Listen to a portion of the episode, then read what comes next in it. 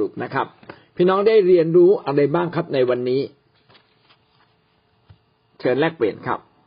สายพูดมาก็ดีมากนะครับ พระคัมภีร์เนี่ยเป็นเรื่องจริง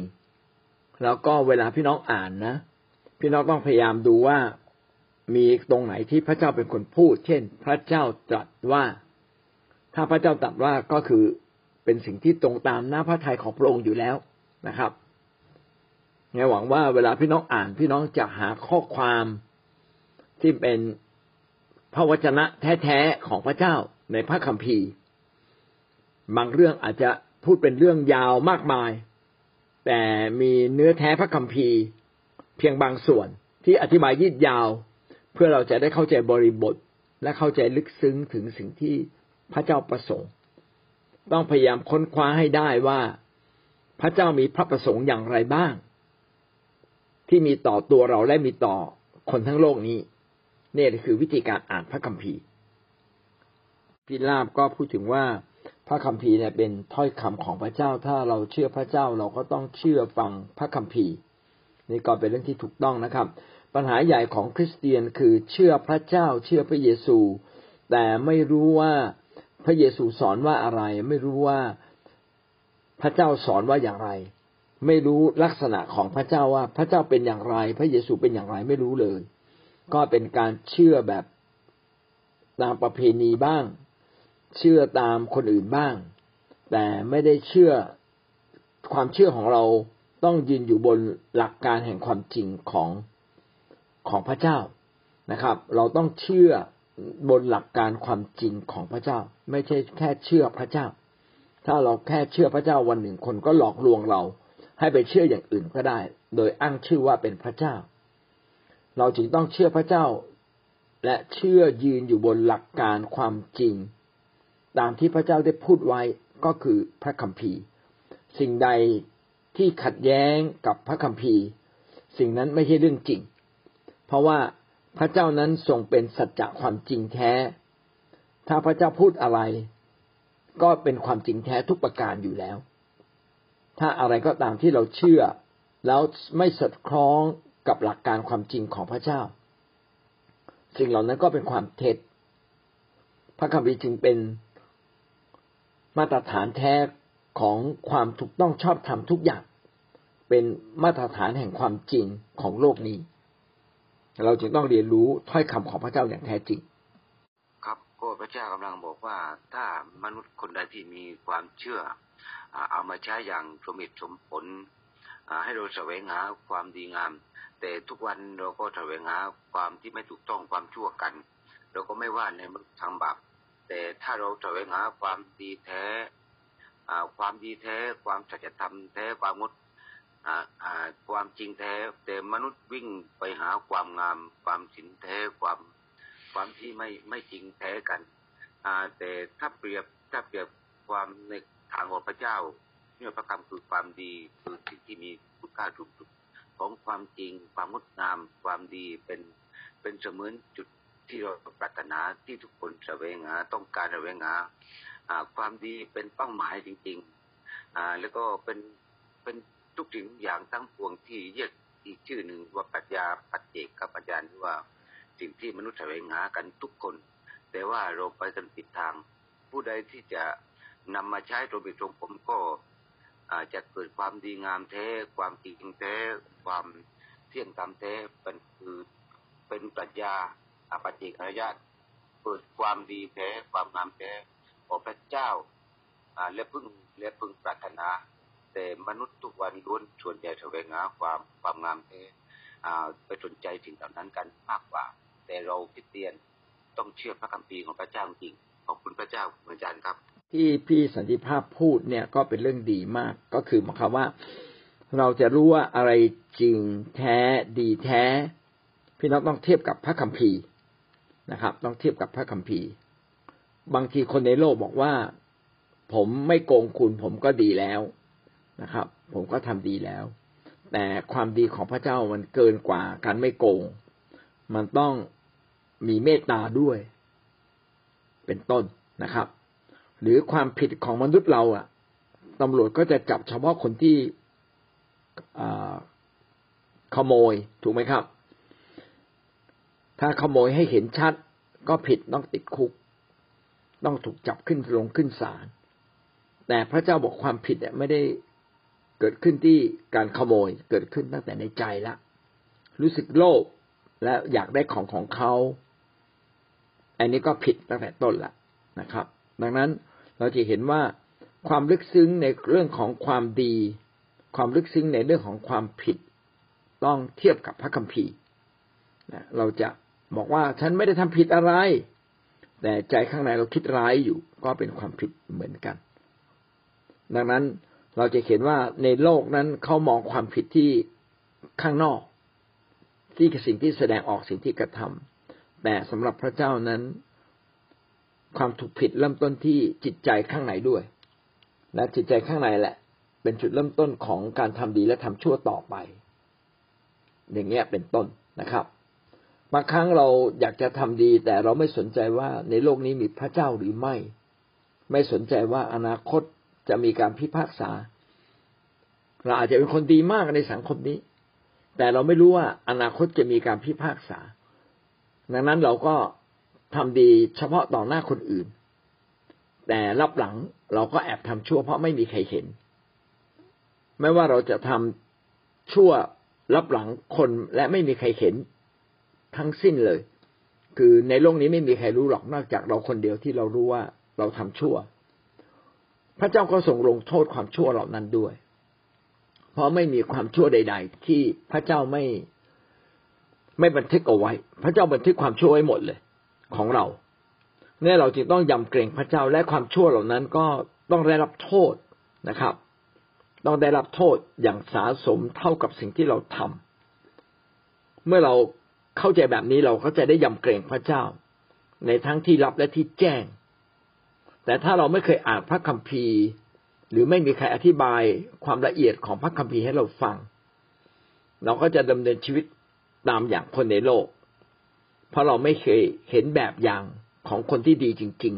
ๆ หรือคนที่ถูกต้องจริง ๆ แต่เราอ่านพระคัมภีร์เราเองก็จะต้องเปลี่ยนแปลงชีวิต และพระเจ้าจึงต้องการให้คนทั้งหมดที่ตั้งใจเดินกับพระเจ้ามารวมกันเป็นชุมชน หรือคริสคริสจักร เพื่อเราแต่ละคนจะได้เห็นแบบอย่างของกันและกัน ตักเตือนกันและกันอธิษฐานเพื่อกันและกันช่วยกันและกัน เพื่อเราทุกคนจะไปถึงซึ่งความรอด ทั้งหมดทั้งสิ้นนี้ก็เป็นไปตามสิ่งที่พระคัมภีร์เขียนไว้นะครับ เชื่อก็จะอยู่คนเดียวไม่ได้ เชื่อพระเจ้าแล้วต้องรวมกลุ่ม อยู่ในคิดจักของพระเจ้าจะไม่มาสามัคคีธรรม จะไม่มารวมกลุ่ม จะไม่ไปประชุมวันอาทิตย์ หรือไปชุมแคร์หรือร่วมรับใช้พี่น้องเราก็ดำเนินชีวิตผิดกับหลักการของพระเจ้า ก็ต้องเอาพระคัมภีร์เนี่ยมาเปรียบเทียบ อะไรคือดีแท้จริงแท้นะครับ อะไรคือความงามแท้ ก็ต้องเปรียบเทียบกับพระคัมภีร์ ไปคิดเอาเอง ตู่เอาเองว่าใช่แล้ว โดยที่ไม่เทียบกับพระคัมภีร์ก็ไม่ได้ไม่ถูกนะครับบางทีเราไม่ได้อ่านพระคำอิสยามาสองสามเดือนแล้ว แต่อยู่ๆบรรยากาศนั้นมันก็อยู่ในพระคำอิสยาได้ยังไง แล้วก็ยาก็พูดในในยาก็พูดกันในบรรยากาศนั้นบอกว่า วันนี้ ถ้ามีอ่า วันนี้พระคำพระเจ้าผ่านในใจของข้าพเจ้าว่า ยังไม่ได้พูดคำว่าพระเจ้าตรัส อาจารย์ว่าสิ่งนี้เราเราเราสมควรพูดได้หรือไม่หรือว่าคนที่บอกว่าพระเจ้าตรัสก็พูดยาวนี่คือเป็นภาพที่ว่าอันไหนที่มีความรู้สึกเราสมควรใช้อาจารย์ครับขอบคุณมากเลย ประเด็นนี้เนี่ยเป็นประเด็นที่สำคัญมาก รูปแบบเราทำถูกต้องนะครับ ก็คือเมื่อเรานมัสการพระเจ้าถึงจุดหนึ่ง เราแตะบัลลังก์พระเจ้า เราก็ควรจะใช้ของประทาน ของประทานนี้ก็คือสิ่งที่พระเจ้าให้กับเราให้กับผู้รับใช้กับคริสเตียนทุกคนที่เราจะสามารถสัมผัสถึงการสำแดงของพระเจ้าได้ ถ้าพี่น้องอ่านในพระธรรมกิจการเนี่ย แม้แต่คนทั่วไปก็ยังสามารถเผยพระชนะได้ เพราะว่าเขาเต็มล้นด้วย พระวิญญาณของพระเจ้า พระวิญญาณของพระเจ้าจะพูดกับเขา ทุกวันนี้เรามีรูปแบบที่ดีก็คือเรามีการเผยพระวจนะ แต่คำเผยเหล่านั้นเนี่ยต้องถูกพิสูจน์ว่าเป็นถ้อยคำที่มาจากพระเจ้าหรือไม่ จะใช้คำว่าพระเจ้าตรัสว่า หรือไม่ใช้คำว่าพระเจ้าตรัสว่าก็ได้นะครับ แต่สิ่งเหล่านั้นมาจากพระเจ้าจริง ๆ หรือไม่ แล้วใครจะบอกได้ว่าสิ่งที่เขาพูดมาจากพระเจ้าหรือไม่ได้มาจากพระเจ้า ก็โดยผู้รับใช้ของพระเจ้าที่มีประสบการณ์ จะเป็นคนที่ตัดสิน เราพอตัดสินออกได้ว่าคนคนนี้ไม่ได้เผยมาจากพระเจ้า เผยจากความคิดของตัวเอง เพราะว่าถ้าเผยจากความคิดของตัวเองเนี่ย มันไม่มีกำลัง มันไม่มีพลังในการดลจิตดลใจ แต่ถ้าเผยจากพระเจ้าจะมีพลังในการดลจิตดลใจ ทั้งน้ำเสียงทั้งเนื้อหานะครับ แต่ที่สำคัญยิ่งก็คือต้องมาจากพระพระเจ้าจริง ๆ พระวิญญาณบริสุทธิ์จะเป็นผู้ที่ดลจิตดลใจ เมื่อเราใกล้ชิดพระเจ้าและนมัสการพระเจ้าถึงจุดจุดหนึ่ง เมื่อเรานมัสการพระเจ้าเราจะมาถึงพระที่นั่งหรือบัลลังก์ของพระเจ้า ที่พระเจ้าอยากจะพูดกับเราหรือสำแดงกับเรา ให้ตรงกับความรู้สึกของคนในคริสตจักร ตรงกับสิ่งที่พระเจ้าจะนำเพราะว่าพระเจ้าเป็นเจ้าของ พันธกิจที่เราทำอยู่เป็นเจ้าของคริสตจักร พระองค์กำลังนำเรา เราสัมผัสได้ไหมว่าคืออะไรและหลายคนที่จดเนื้อหามาก่อนจากบ้าน ไม่รู้สิ่งเหล่านั้นเนี่ย มาจากพระเจ้าจริง ๆ หรือไม่นะครับ อาจจะใช่ตามพระคัมภีร์ แต่เป็นสิ่งที่พระเจ้าประสงค์จะพูดในเวลานี้หรือไม่ ทีนี้ก็เป็นสิ่งที่เราจะต้องพินิจพิจารณากัน เราจะรู้ได้อย่างไรว่า สิ่งนี้มาจากพระเจ้าก็คืออันที่หนึ่งก็คือเกิดความแปรปรับใจ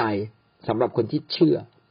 คนที่เชื่อจะสัมผัสได้เลยว่านี่พระเจ้าพูดกับเขาเกิดความแปรปรับใจนะครับ ต่อมาเป็นการปลดปล่อย เมื่อเราเผยพระชนะแล้วเป็นการปลดปล่อยผู้คน ผู้คนเนี่ยหลุดออกจากความคิดที่ไม่ถูกต้องหลุดออกจากพันธนาการบางอย่าง คือหมายความว่าถ้ามาจากพระเจ้าต้องเปี่ยมด้วยฤทธิ์เดชเปี่ยมด้วยพลัง ที่แฝงอยู่ในถ้อยคำเหล่านั้น แล้วก็ทำให้คนเนี่ยสัมผัสพระเจ้า ในเมื่อเขาตอบสนองเขาก็จะได้รับสิ่งเหล่านั้น นี่คือสิ่งที่พิสูจน์ว่าถ้อยคำเหล่านั้น เป็นคำเผยพระชนะที่มาจากพระเจ้าจริง นอกนั้นก็เผยไปตามระเบียบนะผมใช้คำนี้กันแล้วกัน ก็คือเผยไปตามความรู้สึกที่อยากจะเผย ก็ดีกว่าไม่เผยนะครับ ดังนั้นวิธีการง่าย ๆ ก็คือถ้าเราไม่มั่นใจเพราะเราเผยถูกเผยผิด พี่น้องก็เอาพระคัมภีร์มาอ่านแหละ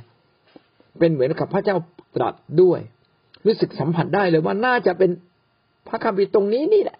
นะครับ ที่มันสอดคล้องกับความรู้สึกในใจเราและต่อที่ประชุม ไม่ใช่เราคนเดียว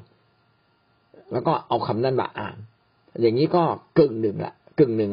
ก็คืออย่างน้อยถูกต้องกับพระเจ้า แต่ถ้ามาจากพระเจ้าจริง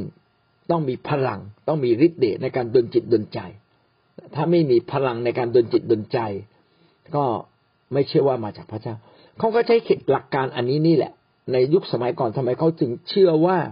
พระคัมภีร์ใหม่เนี่ยเป็นพระวจนะของพระเจ้า เพราะว่าพระคัมภีร์อ่านแล้วเนี่ย มันดลจิตดลใจ มันทำให้เราอยากเปลี่ยนทำให้ความรู้สึกเราไม่เหมือนเดิมนะครับทำให้รู้สึกว่าชีวิตมันเปลี่ยนไปจริงเนี่ยและเปลี่ยนไปตาม ตามลักษณะของพระเจ้าด้วยไม่ใช่เป็นไปตามความรู้สึกของเราเอง อันนี้เราเขาเลยเชื่อว่าพระคัมภีร์ใหม่เนี่ยเป็นพระคัมภีร์ที่ได้รับการดลใจจากพระเจ้า เพราะว่าสามารถดลจิตดลใจมนุษย์ได้จริง ๆ ผมก็คิดว่านี่แหละ คือมาตรฐานในการตรวจสอบนะครับ ว่าคนที่เผยพระชนะ ผมก็อยากแนะนำว่าถ้าไม่ได้มาจากพระเจ้าจริง ๆ อย่าเผย หรือถ้าเผยก็อย่าเผยยาว ถ้าท่านอ่านพระคัมภีร์นะครับ เอาพระคัมภีร์มาอ่าน เป็นเหมือนกับการเผยพระชนะ ก็อ่านให้มันกระชับนะครับ อย่ายื่นเยื้อ ให้รู้สึกว่าพระเจ้าดลจิตดลใจเรานะครับ ไม่ใช่เราสร้างขึ้นมาเองถามที่ดีมากบางครั้งเวลานมัสการพระเจ้าพระเจ้าพูดกับเราส่วนตัวนั่นเราควรจะเอาสิ่งนั้นมาเผยพระชนะไหมถ้าหากว่าท่านเป็นผู้นำสิ่งที่ดีนะครับ ผมอยากบอกอย่างนี้นะครับว่า ถ้าพระเจ้าพูดกับเราส่วนตัว ถ้าท่านเป็นสมาชิกนะครับ ท่านเป็นสมาชิกที่ท่านไม่ได้นำกลุ่มชัดๆ ท่านไม่ต้องมาเผยนะครับ ถ้าท่านจะเผยก็บอกว่าพระเจ้าตัดกับพูดในใจข้าพเจ้า หรือพระเจ้าดนใจข้าพเจ้าดังนี้ว่านะครับ ทีนี้ในฐานะที่เราเป็นผู้นำเนี่ย ผู้นำต้องขับเคลื่อน ขับเคลื่อนการประชุม ก็คือขับเคลื่อนคริสตจักรไปข้างหน้า ถ้าหากว่าพระเจ้าพูดกับเราเราเรารู้สึกว่าเรารับการแตะใจเรื่องนี้มากเลย พี่น้องก็เอาเรื่องนี้มาขับเคลื่อนที่ประชุมได้นะพระเจ้าบอกให้เรากลับใจบางเรื่องเราก็บอกที่ประชุมบอกว่าวันนี้พระเจ้าแตะต้องใจเราว่าต้องกลับใจในเรื่องนี้เรื่องนี้ และข้าพเจ้าก็สัมผัสได้ว่าอยากเห็นพี่น้องเนี่ย ได้กลับใจ เช่นเดียวกันถ้าท่านมีลักษณะคล้าย ๆ กันแบบนี้ พี่น้องเราอธิษฐานด้วยกันนะ เนี่ย พี่น้องก็อันนี้ก็ไม่ผิด เพราะว่าผู้นำเนี่ยต้องนำอยู่แหละถ้าผู้นำไม่นำผู้นำผิดนะครับ ทีนี้อีกอันหนึ่งก็คือ แล้วที่ประชุมจะตอบสนองเราไหมก็ขึ้นกับว่าที่ประชุมของเราเนี่ย เป็นคนเก่าหรือคนใหม่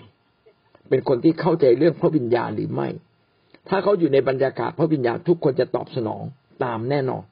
แต่เขาไม่อยู่ในบรรยากาศพระวิญญาณ ก็อยู่ที่ สิ่งที่เราพูดมาจากพระเจ้าจริงหรือไม่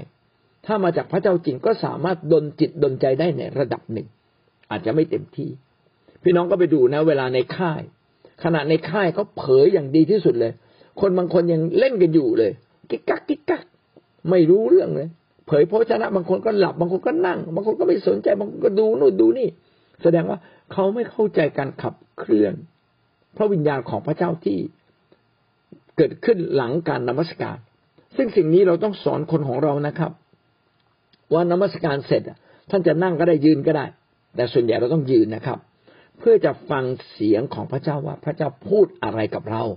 พระเจ้าอยากเตือนสติเราเรื่องอะไร อันนี้ถ้าเราไม่เคยสอนคนของเราคนของเราก็ไม่คาดหวัง ถ้าไม่คาดหวังแม้พระเจ้าพูดด้วย ก็ไม่แตะต้องใจ แต่ถ้าเขาคาดหวัง เขาจะรับการแตะต้องใจ ดังนั้น จึงเป็นเรื่องที่ผู้นำนะครับ จะต้องสอนในที่ประชุมด้วย สอนคนของเราว่ารู้จักฟังเสียงของพระเจ้า และเมื่อผู้นำได้รับฟังเสียงของพระเจ้าในใจเราก็ดูนะครับ ถ้าถ้าถ้าพระเจ้าเคลื่อนใจเราฝ่ายเดียวส่วนตัว แต่เป็นเรื่องที่สามารถนำมานำคิดจักได้ ก็นำต่อได้ไม่ผิดเลยนะครับ แต่ถ้าไม่มีอะไรพี่น้องก็ต้องถามพระเจ้าต่อว่า พระเจ้าพระองค์ประสงค์จะนำคิดจักของพระเจ้า ในเช้าวันนี้ในเรื่องอะไรบ้าง เราต้องถามพระเจ้านะชีวิตที่ใกล้ชิดกับพระเจ้าจึงเป็นชีวิตที่เราจะได้ยินเสียงนะครับ เราไม่ใช่มาได้ยินเสียงเฉพาะตอนที่เรานมัสการพระเจ้าจบ เราควรจะได้ยินเสียงพระเจ้าอยู่เรื่อยๆวันหนึ่งหลาย ๆ เรื่องนะครับ นั่นแหละคือคนของพระเจ้าแท้ถ้าเราอยู่ในบรรยากาศการเคลื่อนไหวของพระวิญญาณ พี่น้องก็จะพบว่ามันจะต้องไปทิศทางเดียวกันนะครับ มันจะไม่มีสองทิศทาง ดังนั้นสิ่งที่ผู้นำเผยกับสิ่งที่เราคิดอยู่ในใจหรือเรารู้สึกมันจะคล้าย ๆกันนะครับ พี่น้องก็สามารถสังเกตได้นะครับ ถ้าใครอยากเป็นนักเผยผู้พระวจนะก็อยากจะบอกว่า เวลาท่านได้เข้ามานมัสการพระเจ้าเสร็จแล้วเนี่ยรีบจดในสิ่งที่เรารู้สึกในใจขึ้นมา จดเลยจดจดปุ๊บปุ๊บปุ๊บปุ๊บนะครับ แล้วท่านจะแปลกประหลาดใจนะครับ ถ้าหากว่าสิ่งที่ท่านจด ตรงกับสิ่งที่ผู้นำเผย แสดงว่าเราคือคนฝ่ายพระเจ้าที่ถูกพระเจ้าขับเคลื่อนไปทางทิศทางเดียวกัน แต่ถ้าเราเผยทีไรไม่ตรงทุกทีเลยนะ เออก็อย่าเพิ่งเสียใจนะครับ เพราะบางทีพระเจ้าอาจจะพูดกับท่านเป็นการเจาะจงส่วนตัวก็ได้ แต่อย่างไรก็ตาม ผมอยากจะบอกว่าต้องหัดฟังเสียงพระเจ้าจริง ๆนะครับ แล้วก็ถ้าเราเป็นคนใหม่ ก็เผยแต่น้อยแบบฝึกเผยในแคร์ก่อน แต่ถ้าเราเผยจนเก่งแล้ว ก็ค่อยมาเผยในคริสตจักร ซึ่งก็ควรจะไปบอกกับผู้นำว่า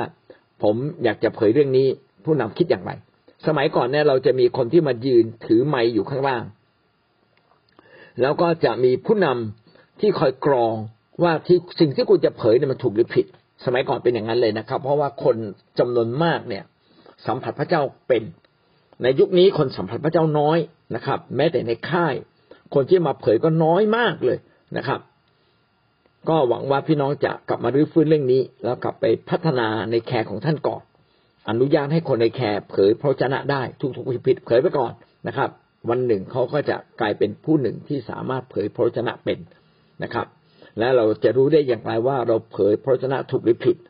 ก็ดูว่าสิ่งที่เราเผยแล้วคนได้รับการดลจิตดลใจตามนั้นจริงหรือไม่นะครับ ขณะเดียวกันสอดคล้องกับผู้นำที่กำลังจะเผยหรือไม่นะครับอเมนครับนะนี่คือเบื้องต้นนะครับ